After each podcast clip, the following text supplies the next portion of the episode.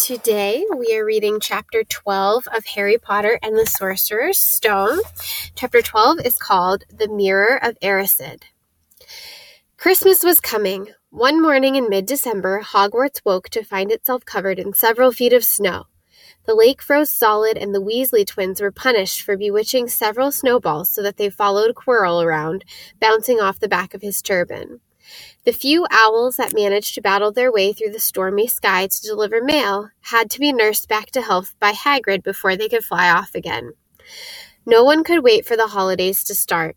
While the Gryffindor common room and the Great Hall had roaring fires, the drafty corridors had become icy and a bitter wind rattled the windows in the classrooms. Worst of all were Professor Snape's classes down in the dungeons, where their breath rose in a mist before them and they kept as close as possible to their hot cauldrons. I do feel so sorry, said Draco Malfoy, one potions class, for all those people who have to stay at Hogwarts for Christmas because they're not wanted at home. He was looking over at Harry as he spoke. Crabbe and Goyle chuckled. Harry, who was measuring out powdered spine of lionfish, ignored them. Malfoy had been even more unpleasant than usual since the Quidditch match. Disgusted that the Slytherins had lost, he had tried to get everyone laughing at how a wide-mouthed tree frog would be replacing Harry as Seeker next. Then he realized that nobody found this funny because they were all so impressed at the way Harry had managed to stay on his bucking broomstick. So Malfoy, jealous and angry, had gone back to taunting Harry about having no proper family. It was true that Harry wasn't going back to Privet Drive for Christmas. Professor McGonagall had come around the week before, making a list of students who would be staying for the holidays, and Harry had signed up at once. He didn't feel sorry for himself at all. This would probably be the best Christmas he'd ever had. Ron and his brothers were staying too because Mr. and Mrs. Weasley were going to Romania to visit Charlie. When they left the dungeons at the end of potions, they found a large fir tree blocking the corridor ahead. Two enormous feet sticking out at the bottom and a loud puffing sound told them that Hagrid was behind it. Hi, Hagrid. Want any help? Ron asked, sticking his head through the branches. Nah, I'm all right. Thanks, Ron. Would you mind moving out of the way? came Malfoy's cold drawl from behind them. Are you trying to earn some extra money, Weasley? Hoping to be gamekeeper yourself when you leave Hogwarts, I suppose? That hunt of Hagrid's must seem like a palace compared to what your family's used to. Ron dived at Malfoy just as Snape came up the stairs. Weasley!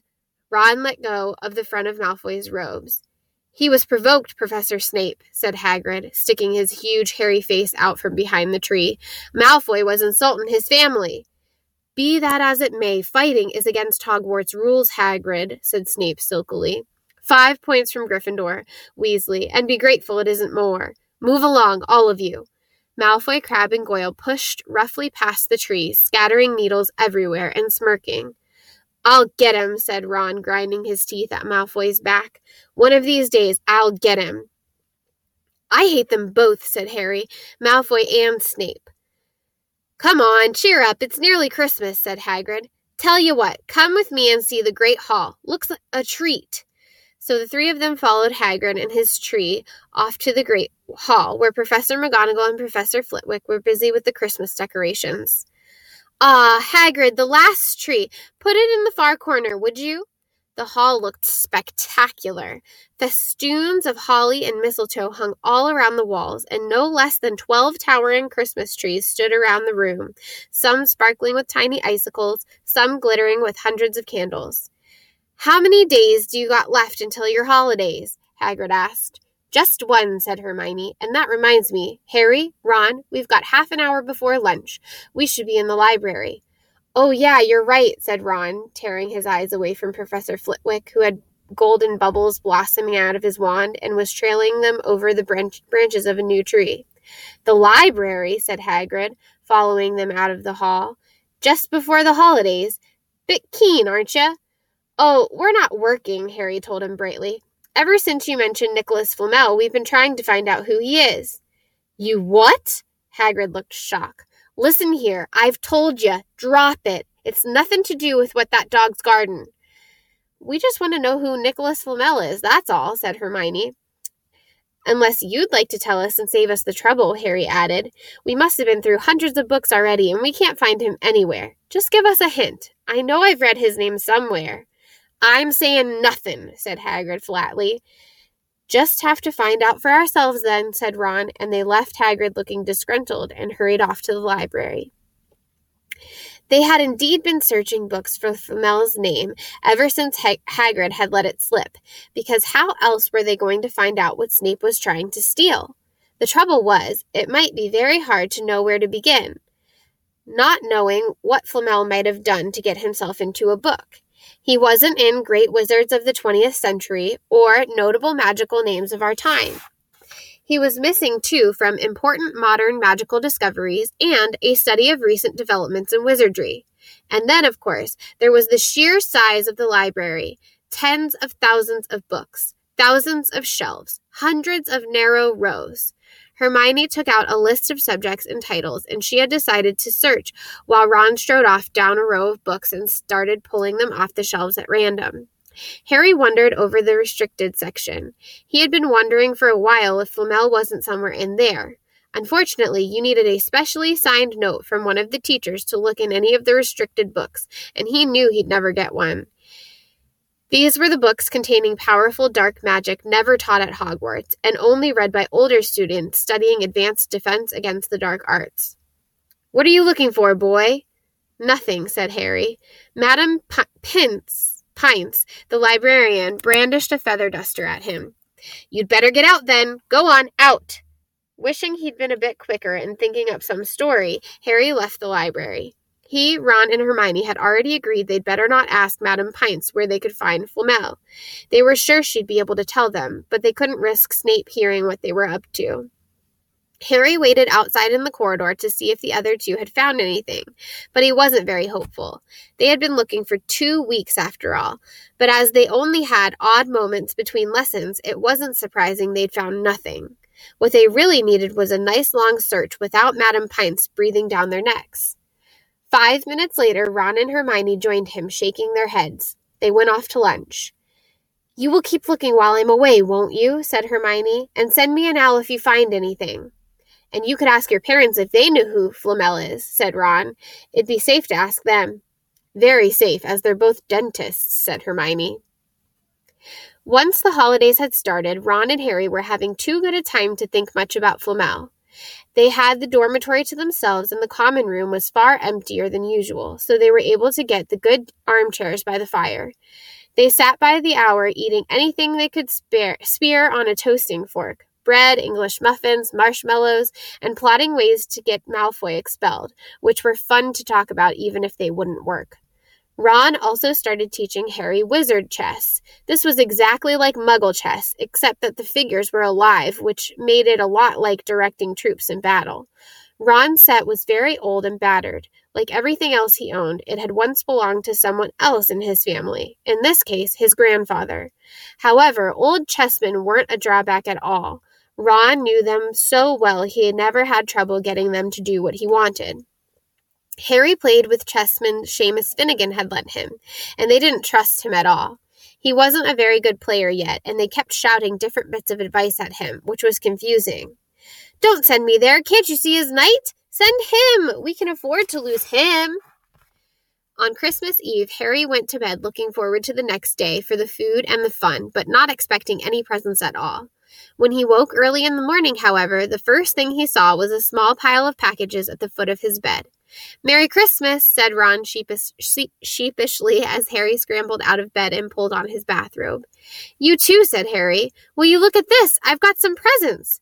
What did you expect? Turnips? said Ron, turning to his own pile, which was a lot bigger than Harry's.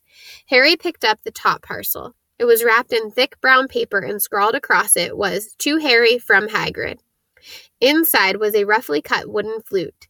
Hagrid had obviously whittled it himself. Harry blew it. It sounded a bit like an owl. A second, very small parcel contained a note. We received your message and enclosed your Christmas present from Uncle Vernon and Aunt Petunia. Taped to the note was a fifty pence piece. That's friendly, said Harry. Ron was fascinated by the fifty pence. Weird, he said. What a shape! This is money? You can keep it, said Harry, laughing at how pleased Ron was. Hagrid and my Hagrid and my aunt and uncle. So who sent these? I think I know who that one's from, said Ron, turning a bit pink and pointing to a very lumpy parcel. My mum. I told her you didn't expect any presents, and oh no, he groaned. She's made you a Weasley sweater. Harry had torn open the parcel to find a thick hand knitted sweater in emerald green and a large box of homemade fudge. Every year she makes us a sweater, said Ron, unwrapping his own, and mine's always maroon. That's really nice of her, said Harry, trying the fudge, which was very tasty. His next present also contained candy a large box of chocolate frogs from Hermione. This only left one parcel. Harry picked it up and felt it. It was very light. He unwrapped it. Something fluid and silvery gray went slithering to the floor where it lay in gleaming folds. Ron gasped. I've heard of those, he said in a hushed voice, dropping the box of every flavored beans he'd gotten from Hermione. If that's what I think it is, they're really rare and really valuable. What is it? Harry picked the shining silvery cloth off the floor. It was strange to touch, like water woven into material. It's an invisibility cloak, said Ron, looking a look of awe on his face. I'm sure it is. Try it on. Harry threw the cloak around his shoulders and Ron gave a yell. It is! Look down! Harry looked down at his feet, but they were gone. He dashed to the mirror. Sure enough, his reflection looked back at him, just his head suspended in midair, his body completely invisible. He pulled the cloak over his head and his reflection vanished completely. There's a note, said Ron suddenly. A note fell out of it. Harry pulled off the cloak and seized the letter. Written in narrow, loopy writing he had never seen before were the following words Your father left this in my possession before he died. It is time it was returned to you. Use it well. A very Merry Christmas to you. There was no signature. Harry stared at the note. Ron was admiring the cloak. I'd give anything for one of these, he said. Anything. What's the matter? Nothing, said Harry. He felt very strange. Who had sent him the cloak? Had it really once belonged to his father? Before he could say or think anything else, the dormitory door was flung open and Fred and George Weasley bounded in. Harry stuffed the cloak quickly out of sight. He didn't feel like sharing it with anyone else yet. Merry Christmas! Hey, look! Harry's got a Weasley sweater, too! Fred and George were wearing blue sweaters, one with a large yellow F on it, the other a G. Harry's is better than ours, though, said Fred, holding up Harry's sweater. She obviously makes more of an effort if you're not family. Why aren't you wearing yours, Ron? George demanded. Come on, get it on. They're lovely and warm. I hate maroon, Ron moaned half heartedly as he pulled it over his head. You haven't got a letter on yours, George observed. I suppose she thinks you don't forget your name. But we're not stupid. We know we're called Gred and Forge. What's all this noise? Percy Weasley stuck his head through the door, looking disapproving. He had clearly gotten halfway through unwrapping his presents, as he too carried a lumpy sweater over his arm, which which Fred seized. P for prefect. Get it on, Percy. Come on. We're all wearing ours. Even Harry got one. I don't want, said Percy thickly, as the twins forced the sweater over his head, knocking his glasses askew. And you're not sitting with the prefects today either, said George. Christmas is time for family. They frog marched Percy from the room, his arms pinned to his sides by his sweater. Harry had never in all his life had such a Christmas dinner a hundred fat roast turkeys, mountains of roast and boiled potatoes, platters of chipolatas, tureens of buttered peas, silver boats of thick, rich gravy and cranberry sauce, and stacks of wizard crackers every few feet along the table. These fantastic party favors were nothing like the feeble muggles ones, ones the Dursleys usually bought, with their little plastic toys and their flimsy paper hats inside. Harry pulled a wizard cracker with Fred, and it didn't just bang, it went off with a blast like a cannon and engulfed them in a cloud of blue smoke, while from the inside exploded a rear admiral's hat and several live white mice. Up at the high table, Dumbledore had swapped his pointy wizard's hat for a flowered bonnet and was chuckling merrily at a joke Professor Flitwick had just read him. Flaming Christmas pudding followed the turkey. Percy nearly broke his teeth on a silver sickle embedded in his slice. Harry watched Hagrid getting redder and redder in the face as he called for more wine, finally kissing Professor McGonagall on the cheek, who, to Harry's amazement, giggled and blushed, her top hat lopsided. When Harry finally left the table, he was laden down with a stack of things out of the crackers, including a pack of non explodable luminous balloons, a grow your own warts kit, and his own new wizard chess set. The white mice had disappeared, and Harry had a nasty feeling they were going to end up as Mrs. Norris's Christmas dinner. Harry and the Weasleys spent a happy afternoon having a furious snowball fight on the grounds. Then, cold, wet, and gasping for breath, they returned to the fire in the Gryffindor common room, where Harry broke in his new chess set by losing spectacularly to Ron. He suspect- suspected he wouldn't have lost so badly if Percy hadn't tried to help him so much. After a meal of turkey sandwiches, crumpets, trifle, and Christmas cake, everyone felt too full and sleepy to do much before bed except sit and watch Percy chase Fred and George all over the Gryffindor Tower because they'd stolen his prefect badge. It had been Harry's best Christmas day ever, yet something had been nagging at the back of his mind all day. Not until he climbed into bed was he free to think about it the invisibility cloak and whoever had sent it. Ron, full of turkey and cake and with nothing mysterious to bother him, fell asleep almost as soon as he'd drawn the curtains of his four poster. Harry leaned over the side of his own bed and pulled the cloak out from under it. His father's! This had been his father's! He let the material flow over his hands, smoother than silk, light as air. Use it well, the note had said. He had to try now. He slipped out of bed and wrapped the cloak around himself. Looking down at his legs, he saw only moonlight and shadows. It was a very funny feeling. Use it well. Suddenly, Harry felt wide awake. The whole of Hogwarts was open to him in his cloak. Excitement flooded through him as he stood there in the dark and silence. He could go anywhere in this, anywhere, and Filch would never know. Ron grunted in his sleep. Should Harry wake him? Something held him back his father's cloak. He felt at that this time, the first time, he wanted to use it alone.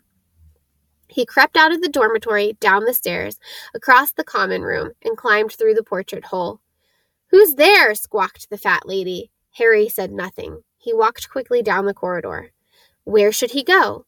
He stopped, his heart racing, and thought.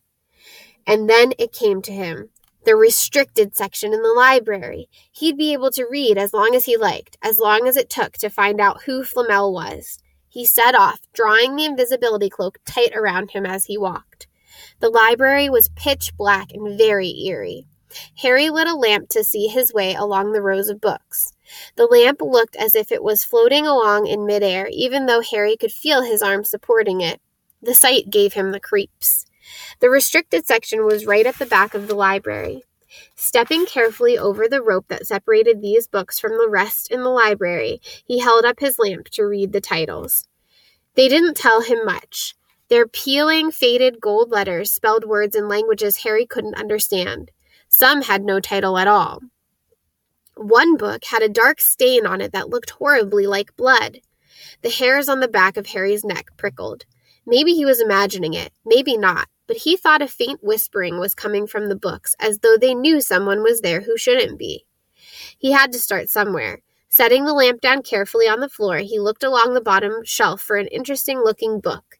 A large black and silver volume caught his eye. He pulled it out with difficulty because it was very, very heavy, and balancing it on his knee, let it fall open. A piercing, blood curdling shriek split the silence. The book was screaming. Harry snapped it shut, but the shriek went on and on, one high, unbroken, ear splitting note. He stumbled backward and knocked over his lamp, which went out at once. Panicking, he heard footsteps coming down the corridor outside. Stuffing the shrieking book back on the shelf, he ran for it. He passed Filch in the doorway. Filch's pale, wild eyes looked straight through him, and Harry slipped under Filch's outstretched arm and streaked off, off up the corridor, the book's shrieks still ringing in his ears. He came to a sudden halt in front of a tall suit of armor. He had been so busy getting away from the library, he hadn't paid attention to where he was going. Perhaps because it was dark, he didn't recognize where he was at all. There was a suit of armor near the kitchens, he knew, but he must be five floors above there. You asked me to come directly to you, Professor, if anyone was wandering around at night, and somebody's been in the library. Restricted section. Harry felt the blood drain out of his face. Wherever he was, Filch must know a shortcut because his soft, greasy voice was getting nearer, and to his horror, it was Snape who replied. The restricted section. Well, they can't be far. We'll catch them. Harry stood rooted to the spot as Filch and Snape came around the corner ahead. They couldn't see him, of course, but it was a narrow corridor, and if they came much nearer, they'd knock right into him. The cloak didn't stop him from being solid. He backed away as quietly as he could.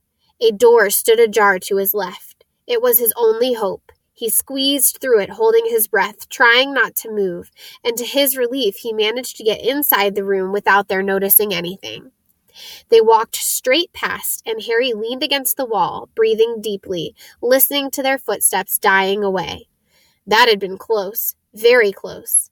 It was a few seconds before he noticed anything about the room he had hidden in. It looked like a, an unused classroom. The dark shapes of desks and chairs were piled against the walls, and there was an upturned waste paper, waste paper basket. But propped against the wall facing him was something that didn't look as if it belonged there something that looked as if someone had just put it there to keep it out of the way.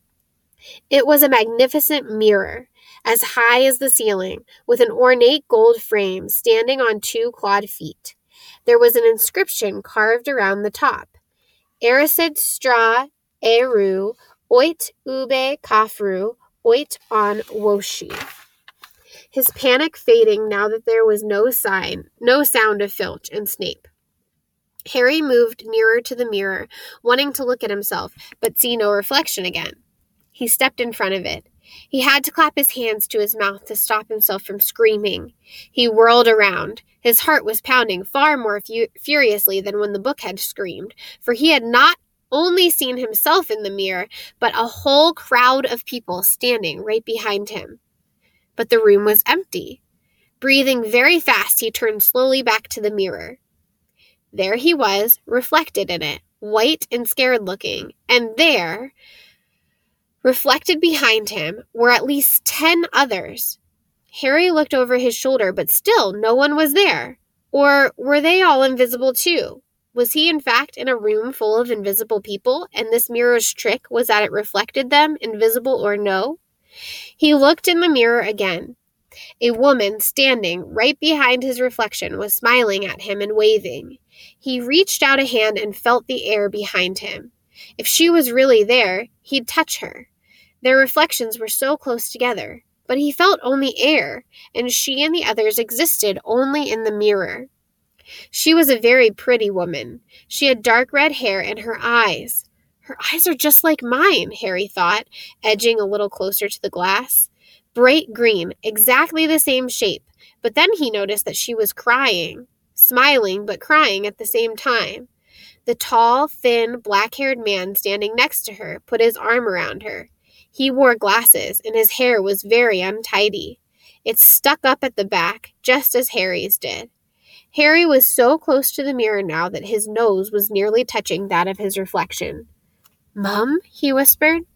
Dad?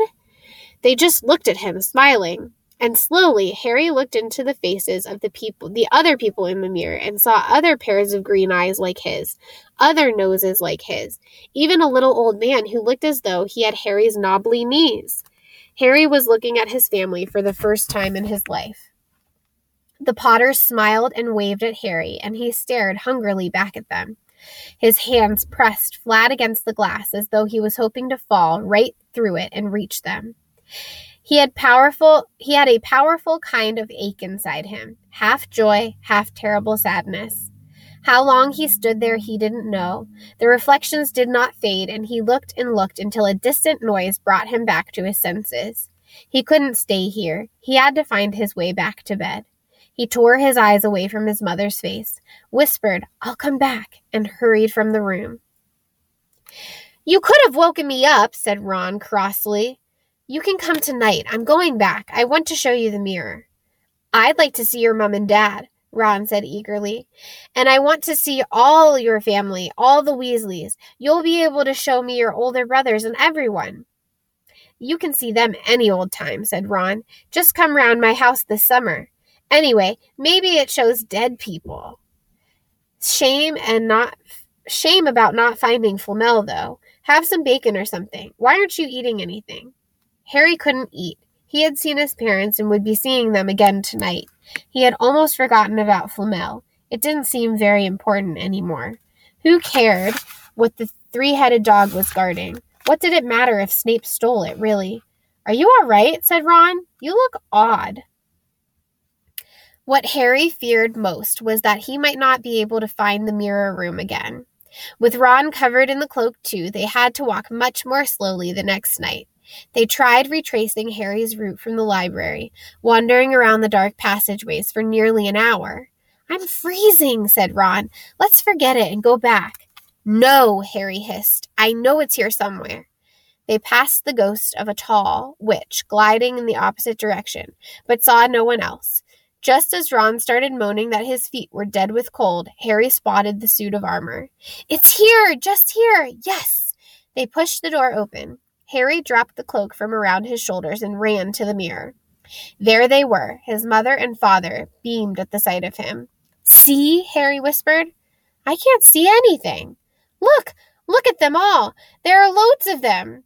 I can only see you. Look at it properly. Go on. Stand where I am. Harry stepped aside, but with Ron in front of the mirror, he couldn't see his family anymore, just Ron in his paisley pajamas. Ron, though, was staring, transfixed at his image. Look at me, he said. Can you see all your family standing around you? No, I'm alone, but I'm different. I look older and I'm head boy. What? I am. I'm wearing the badge like Bill used to, and I'm holding the house cup and the Quidditch cup. I'm Quidditch captain, too. Ron tore his eyes away from this splendid sight to look excitedly at Harry. Do you think this mirror shows the future? How can it? All my family are dead. Let me have another look. You had it to yourself all last night. Give me a bit more time. You're only holding the Quidditch cup. What's interesting about that? I want to see my parents. Don't push me. A sudden noise outside the corridor put an end to their discussion. They hadn't realized how loudly they had been talking. Quick! Ron threw the cloak back over them as the luminous eyes of Mrs. Norris came round the door. Ron and Harry stood quite still, both thinking the same thing. Did the cloak work on cats? After what seemed like a- an age, she turned and left. This isn't safe. She might have gone for Filch. I bet she heard us. Come on. And Ron pulled Harry out of the room. The snow still hadn't melted the next morning. Want to play chess, Harry? said Ron. No. Why don't we go down and visit Hagrid? No, you go. I know what you're thinking about, Harry. That mirror. Don't go back tonight. Why not? I don't know. I've just got a bad feeling about it. And anyway, you've had too many close shaves already. Filch, Snape, and Mrs. Norris are wandering around. So what if they can't see you? What if they walk into you? What if you knock something over? You sound like Hermione. I'm serious, Harry. Don't go. But Harry only had one thought in his head, which was to get back in front of the mirror, and Ron wasn't going to stop him. That third night, he found his way more quickly than before. He was walking so fast he knew he was making more noise than was wise, but he didn't meet anyone. And there were his mother and father smiling at him again, and one of his grandfathers nodding happily. Harry sank down to sit on the floor in front of the mirror. There was nothing to stop him from staying here all night with his family. Nothing at all. Except, so, back again, Harry. Harry felt as though his insides had turned to ice. He looked behind him. Sitting on one of the desks by the wall was none other than Albus Dumbledore. Harry must have walked straight past him, so desperate to get to the mirror he hadn't noticed him. I I didn't see you, sir. Strange how nearsighted being invisible can make you, said Dumbledore, and Harry was relieved to see that he was smiling. So, said Dumbledore, slipping off the desk to sit on the floor with Harry, you, like hundreds before you, have discovered the delights of the Mirror of Erised. I don't I didn't know it was called that, sir, but I expect you've realized by now what it does. It well, it shows me my family. And it showed your friend Ron himself as head boy. How did you know? I don't need a cloak to become invisible, said Dumbledore gently. Now, can you think of what the mirror of Erised shows us all? Harry shook his head. Let me explain. The happiest man on earth would be able to use the mirror of Erised like a normal mirror. That is, he would look into it and see himself exactly as he is. Does that help? Harry thought. Then he said slowly, It shows us what we want, whatever we want. Yes and no, said Dumbledore quietly. It shows us nothing more or less than the deepest, most desperate desires of our heart. You, who have never known your family, see them standing around you. Ronald Weasley, who has always been overshadowed by his brothers, sees himself standing alone, the best of them all. However, this mirror will give us neither truth nor knowledge. Men have wasted away before it, entranced by what they have seen, or been driven mad, not knowing if what it shows is real or even possible. The mirror will be moved to a new home tomorrow, Harry. And I ask you not go looking for it again. If you ever do run across it, you will now be prepared. It does not do to dwell on dreams and forget to live. Remember that. Now, why don't you put that admirable cloak back on and get off to bed? Harry stood up. Sir, Professor Dumbledore, can I ask you something? Obviously, you've just done so, Dumbledore smiled. You may ask me one more thing, however. What do you see when you look in the mirror? I? I see myself holding a pair of thick woolen socks. Harry stared. One can never have enough socks, said Dumbledore. Another Christmas has come and gone, and I didn't get a single pair. People will insist on giving me books. It was only when he was back in bed that it struck Harry that Dumbledore might not have been quite truthful. But then he thought, as he shoved Scabbers off his pillow, that it had been quite a personal question. And that is the end of chapter 12.